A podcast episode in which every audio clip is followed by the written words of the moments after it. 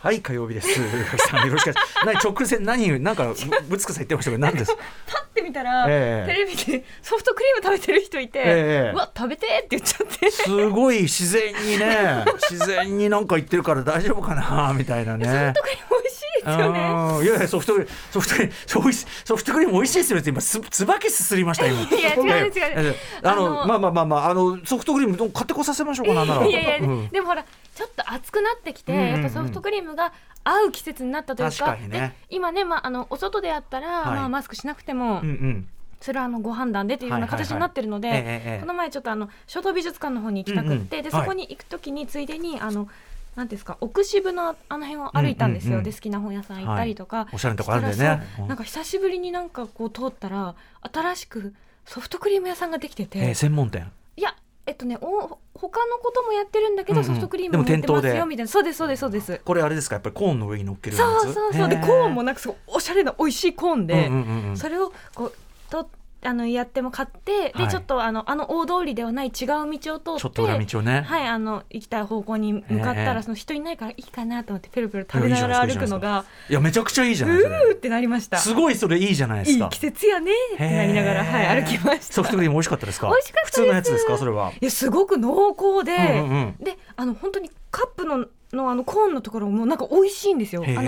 わゆるあのパリッとしたウエハースっぽい感じじゃなくて、もっとこうあれはあれでいいけどね。そうあれも大好きなんです若干若干後半ちょっとしびけてきた感じとかも結構いいけどね。あのなんていうんだこうあの幼心を思い出させる、あれではなくもうちょっとこうパリッと。もうなんていうクッキーっぽいっていうかすごく美味しくてなんかすごくあのいいんですねいい季節になりましたねわかるわかる俺もこの間なんかその見かけた近所で見かけたやっぱりその,うん、あの小学生ぐらいのあの姉妹だと思うんですけど、うんうん、お姉ちゃんお妹の方が自転車乗っててでお姉ちゃんの方がだけそのソフトクリーム持って、うん、その妹にすごい見せつけるように ひどいな 見せつけるように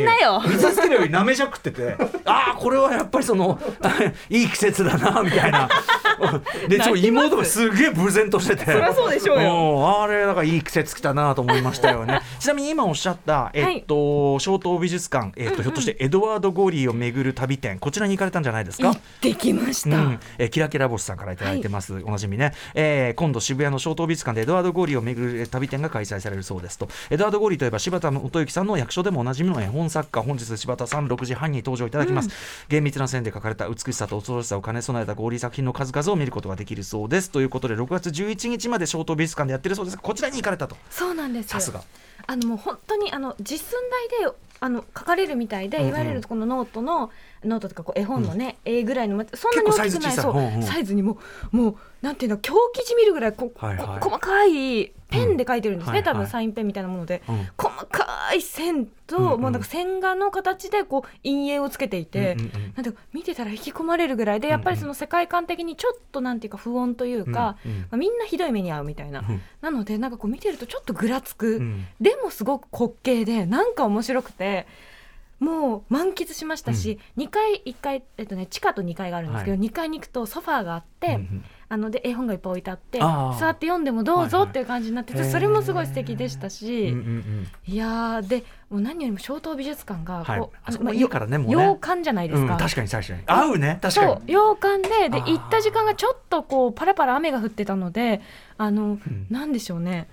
すげえ薄暗くていやいいですねあの辺りあのあんまり人通りもないしねそうあ不穏って感じですごい良かったです、うん、なるほどなるほどへえいや絶対いいでしょそれ、うんはい、これすごいおすすめあとねグッズがめちゃくちゃ可愛かったんです出ましたものと聞くとやっぱりね物質主義番組あの、うん、もちろんそのあのいわゆる本ですかもう、はい、いっぱい置い絵本も置いてあるし、うんうん、そのあの今回の展示の本もありましたし、はい、あとグッズもあるってことねそうそうズロコもありましたしあと T シャツとかスマホケースとかあと買っちゃって思わず買っちゃったのが、タロットカードがあって、はい、タロットカード タロットカードがあるんですけどね、いいじゃんそんなぜこれで占ったら絶対に嫌な予感しかしないだろうみたい、な不幸になりたいんかいっていう、うん絵が全部不穏ででもあまりにもやっぱその一つ一つをこう作品をエドワード・ゴーリーの絵でできてるタロットそうなんですそうなんですそれいいじゃんそうニヤニヤしながら私別に占いできないし分かんないんだけどねタロットといえばこの番組ではやっぱ島尾さんがね あの、はい、当時のライムスターマネージャー長内さん のサポートを受けながら本を読みながらタロット占いをするありましたけどねね、うん、タロットといえばすっかりあのイメージででもその時もすごい、あタロット面白いなと思ったんです、まあねうん、タロットって結構その分かんない僕の理解だとその出てきたカードからある意味そのあの引いた側っていうかなその物語を紡いでいくっていうか、読解ですよねそうそう話を紡いでいく話だから、あこれってすごい面白いカルチャーだなと思ったんです。正位とか逆位とかそれで全然変わっていくしあのあホドロフスキーというねあの人がですね結構タロット占い詳しい本丸ごと出しててホドロフスキーの本ちゃんと読もうかなとか思ったぐらいでタロットいいしそのいやまあエドワード・ゴーリーの絵で描かれてるとこの絵はね、うん、たまらないですよなるほどね、うん、他にもいっぱいやっぱグッズが可愛かったので、うんうん、もちろん展示も素敵でしたし私の場合ねで見るも最高ですグッズと言っていただくとちょっとさらにねあの背中を押されますのでキャップも売ってたキャップキャップ、うん、エドワード・ゴーリーのキャップそうキャップであのえっ、ー、とななんですけどあのコウモリかなコウモリの絵みたいな、うんうん、あの刺繍がしてあってそれも素敵でしたいい、うん、えー、珍しいねキャップってねそうあかなでもそうすごいえっとねなんだっけヴァンパイアかなんか、うんうんうん、えっとドラキュラかドラキュラのポスターとかしてらっしゃって、はいはい、多分その流れの絵だったと思うんですけど、うんうんうん、いやさらにちょっとまた行く気が増しましたぜひぜひ小東美術館で、えー、6月11日までやっておりますエドワード・ゴリを巡る旅展、えー、本日柴田さんもねあの後ほど6時半に登場しますので絵本がほぼ柴田さんで、うん、私この人知ってるって思いながら読みました そうね柴田元幸さん知ってるはかなり かなりかましていいことですからね本来はね。うんまあ、柴田さんお話伺いましょうこの話もね、うんはい、ぜひぜひ。ということで私ついさっきですねちょっと他局のあのとあるあれをね、うん、あの垣根を越えて出演しまあ宇垣さんもちょっとゆかりがあると言いましょうか出演されたあの番組ちょっとあのメールも頂いてますんでそんな話もしたいと思います。ジャンクション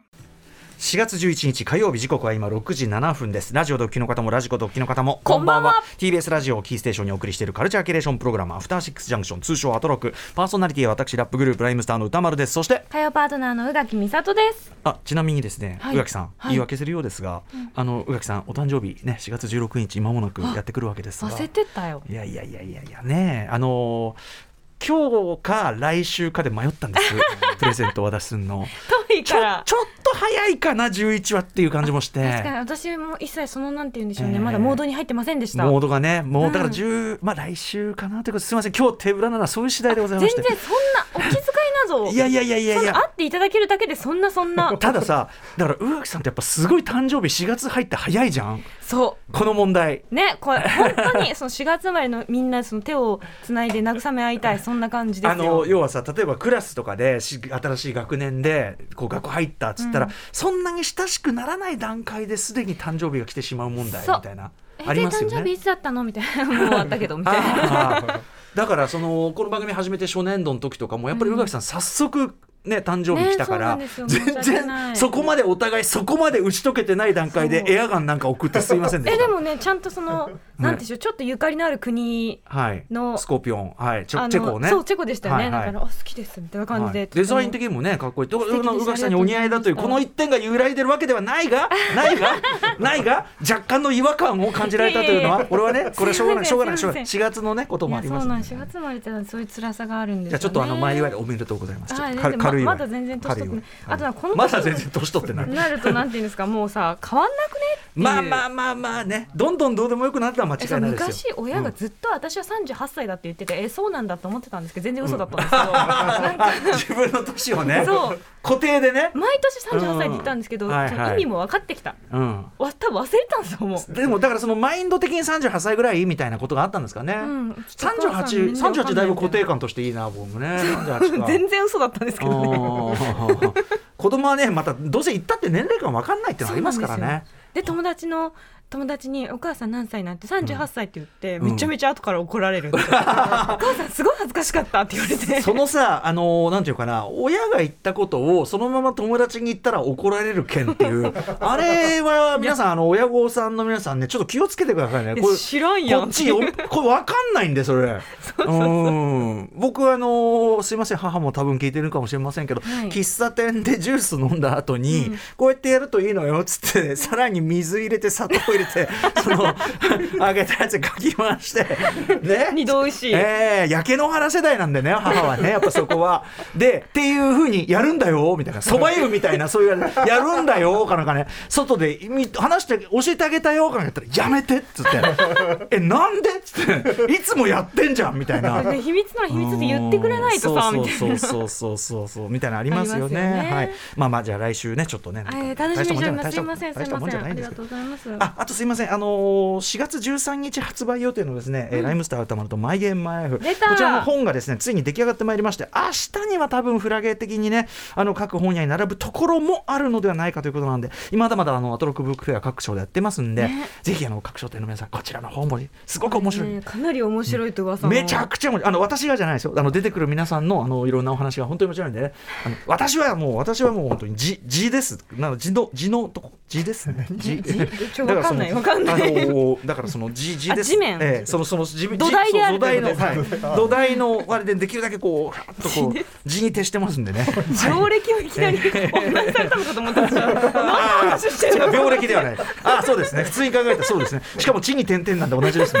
うん、日本語はね、同音異義語が多くてすいません、 本当に。ねえ、しっちゃかめっちゃかな話で本当すいませんけどもね。えっと、先ほどあの、東京エヘムにね、あそうのです私行ってまいりまして、そうですねうんはい、えー山崎怜奈さんの誰かに話したかったことというね、はいはい誰花、えーこちらにですね、出演してまいりました。今週なんかこう、ラジオフレンドウィークということで、あらあらなるほどえーラジオフレンドウィークということで、あのーいろんなこう曲をまたいだりとか、はいはいみたいな感じでこう出演されるということでいろいろいただいております、まずこちらメールラジオネームない方からいただきました誰花、えーゲスト出演お疲れ様でした久々に楽しい時間を過ごすことができましたありがとうございましたこちらこそ聞いていただきありがとう語りの総形戦を聞いている感覚でどういうことどういうことアトロクで2回戦を聞きたいですねよろしくお願いしますだからやっぱりそそんのなけんそのなんていうか。あの TFM、TBS みたいあそういうこなとか両巨頭みたいなことじゃないですか、これすはごねく。そのうん、まあ、しあの宿敵みたいな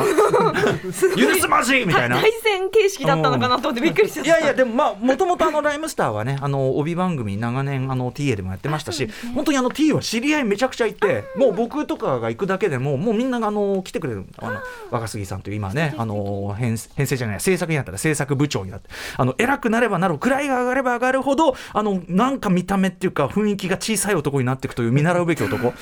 だから最初はえまあディレクターでだんだんだんだん出世して部長になってるのにどんどん AD っぽくなっていくっていうこれねダフになっていくとそこうかしら。なんていうかねなんか小人として小さく見えるようになってくるんですねでこれがすごい裏あのこれはあの見習うべきだなと。確かにね。うん、あの偉そうにするよりもよっぽどこう偉い立場になるほどなんかなめていいのかなって感じに見られるようになって、こっちの方がよっぽど望ましい俺はもう若杉さんにこれ学びたいっつって、で会うたびにああいよいよなんか小さい感じえになってくひどるいよ。喜んでいいかわからないよ。どうなんかすごい AD っぽ く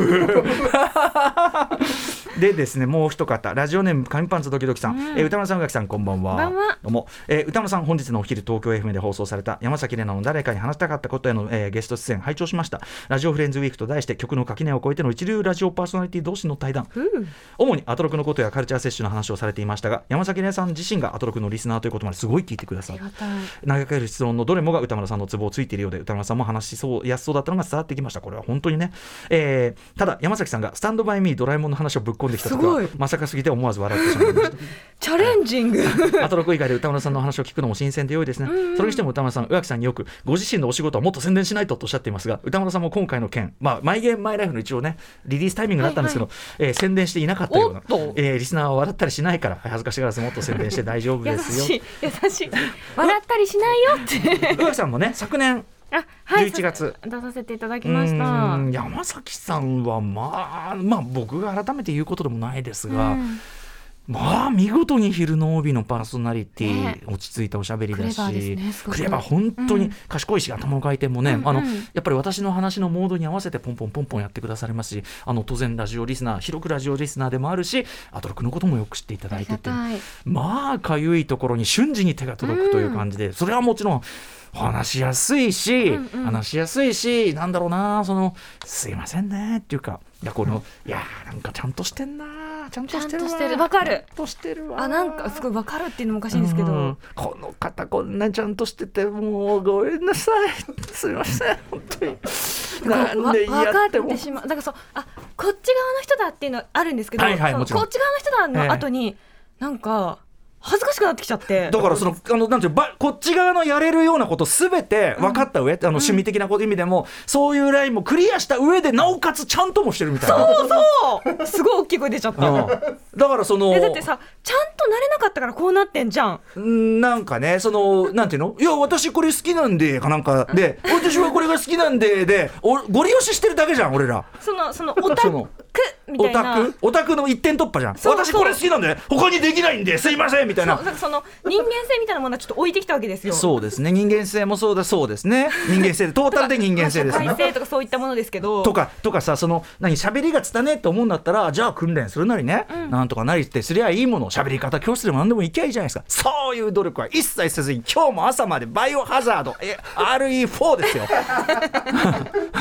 だから、ねそれでうん、だからそのなんていうの好きのご了承で来てる感じみたいなので早慶戦とおっしゃってこれ思い出したあのマミリーさんが以前ね「あの Q 様」とかクイズ番組出た時にはいしみじみ言ってました、い、やーつってねその早慶とか言うけども、まあ、早稲田生としてすいませんねいろんな早稲田の方いると思うんでこれ我々の我々のあくまで個人の感想です我々の個人の感想でやっぱり早慶とか言うけど本当に頭がいいのは慶応だなっつってい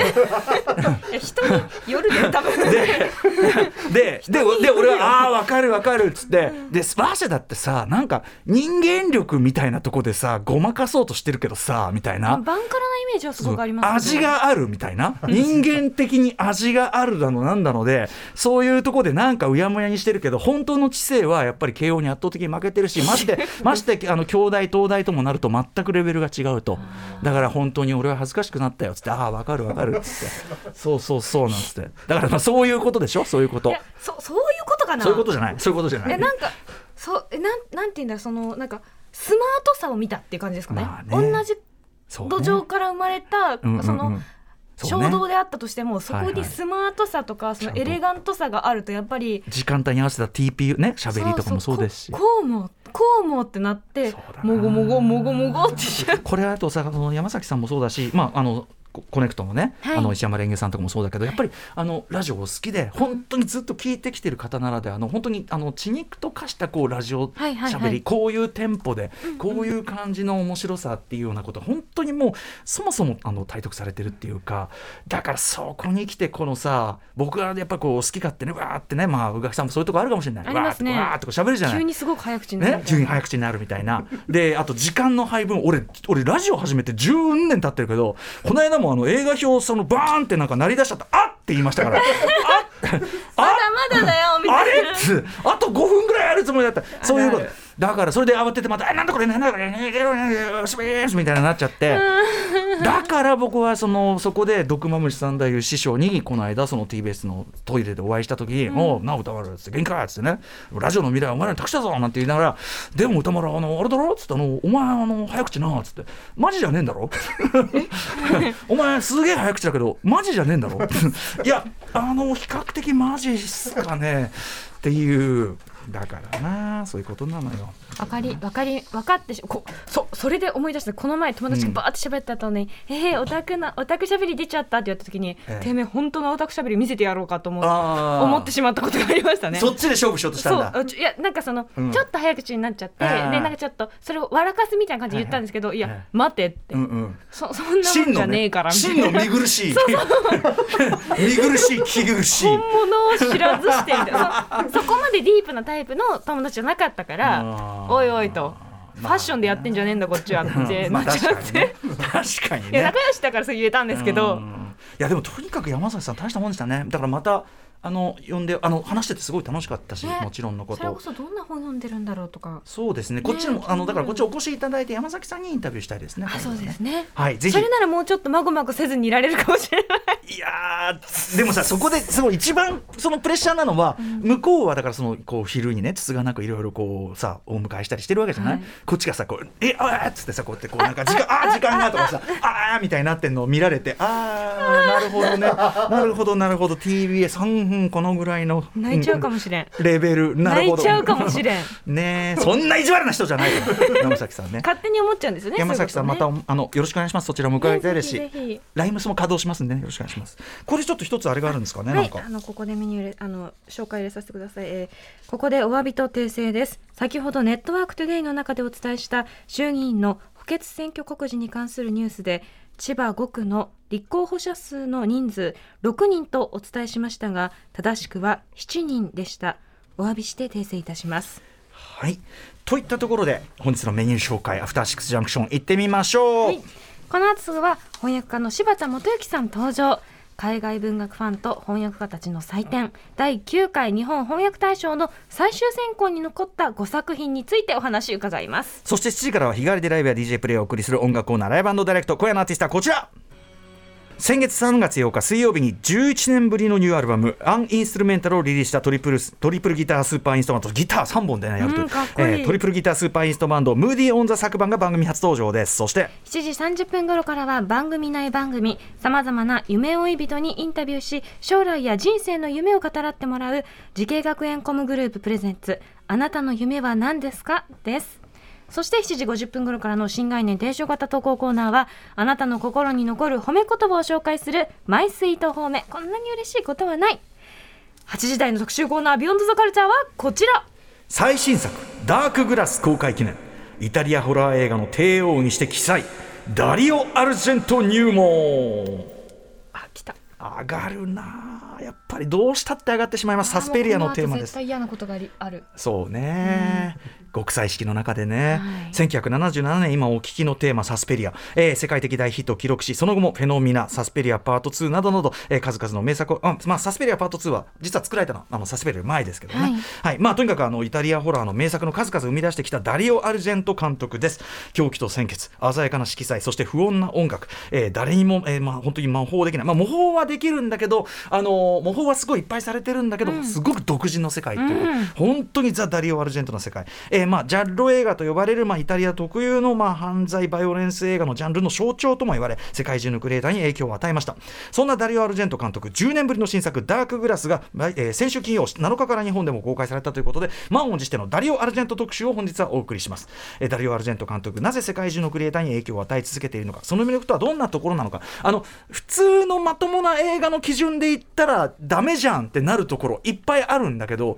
そういう問題じゃねえみそたういもなうそうじゃないんですよねそういう次元の話はしていねえみたいな、そういう人なんでね。はい、ということで、アルジェント研究をライフワークにしているアルジェント研究会代表、矢沢俊弘さんに、まあ本当に日本でもトップクラス詳しい方ですからね、お話伺いたいと思います。番組では皆様からのリアルタイムの感想や質問などお待ちしていますアドレスは歌丸 atmarktbs.co.jp 歌丸 atmarktbs.co.jp までまた各種 SNS も稼働中です皆様フォローお願いします Apple、Amazon、Spotify などのポッドキャストサービスで過去の放送も配信中ですそれでは、アフターシックスジャンクション、行ってみようう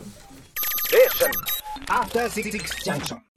はいということであの先ほどね山崎怜奈さんの誰かに話したかったこと出てきましたって話しましたけど、やっぱりあの定期的にこういうね交流っていうか、ん他局他局っていうか別にねあの決まったわけじゃないんだから、うんうんなんかいろいろ出るのはやっぱいいっすよねねえなんかやっぱり全然環境が違そってそれ面白いですよねあのシステムから違うんですよね。うんあのまマイクの位置とかそうそうマイクの位置も違うし、あとそうですねいわゆるこうカフマイクその自分の声のオンオフみたいのが、はいはい他局だとそのパーソナリティの手元でオンオフできる装置があるんだけど TBS はないんですよまあね。信用されてないんですそうですねあのこれはあの実は TF のオフでも言いましたが TBS はないんですよと、まあ、我々にお前にコントロール権はないということをやっぱり見せつけるシステム ぐぬー所詮は出入り業者であるという件を常に忘れるなよという。みんな持ってないからねここにいる人曲